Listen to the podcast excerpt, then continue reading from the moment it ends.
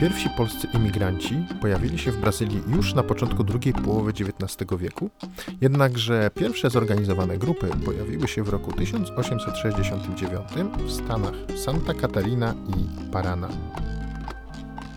W 1929 roku mieszkało w Brazylii około 230 tysięcy Polaków.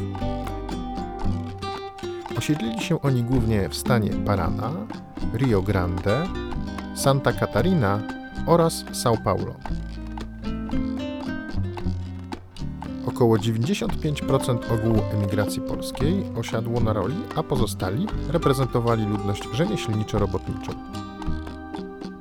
Inteligencja stanowiła znikomy procent. W 1920 roku powstał Związek Polskich Towarzystw Kultura, a rok później utworzono Związek Polskich Szkół Katolickich Oświata.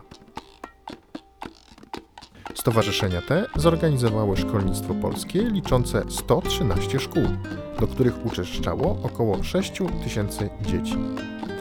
Ponadto działały związki nauczycielskie, zrzeszenia rolnicze i liczne organizacje sportowe zgrupowane w Związku Towarzystw Sportowych.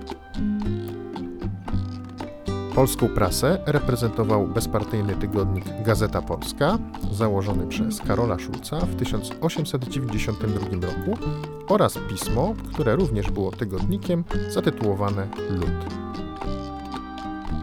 Obecnie szacuje się, że Brazylijczyków polskiego pochodzenia jest od 1,5 do nawet 3 milionów.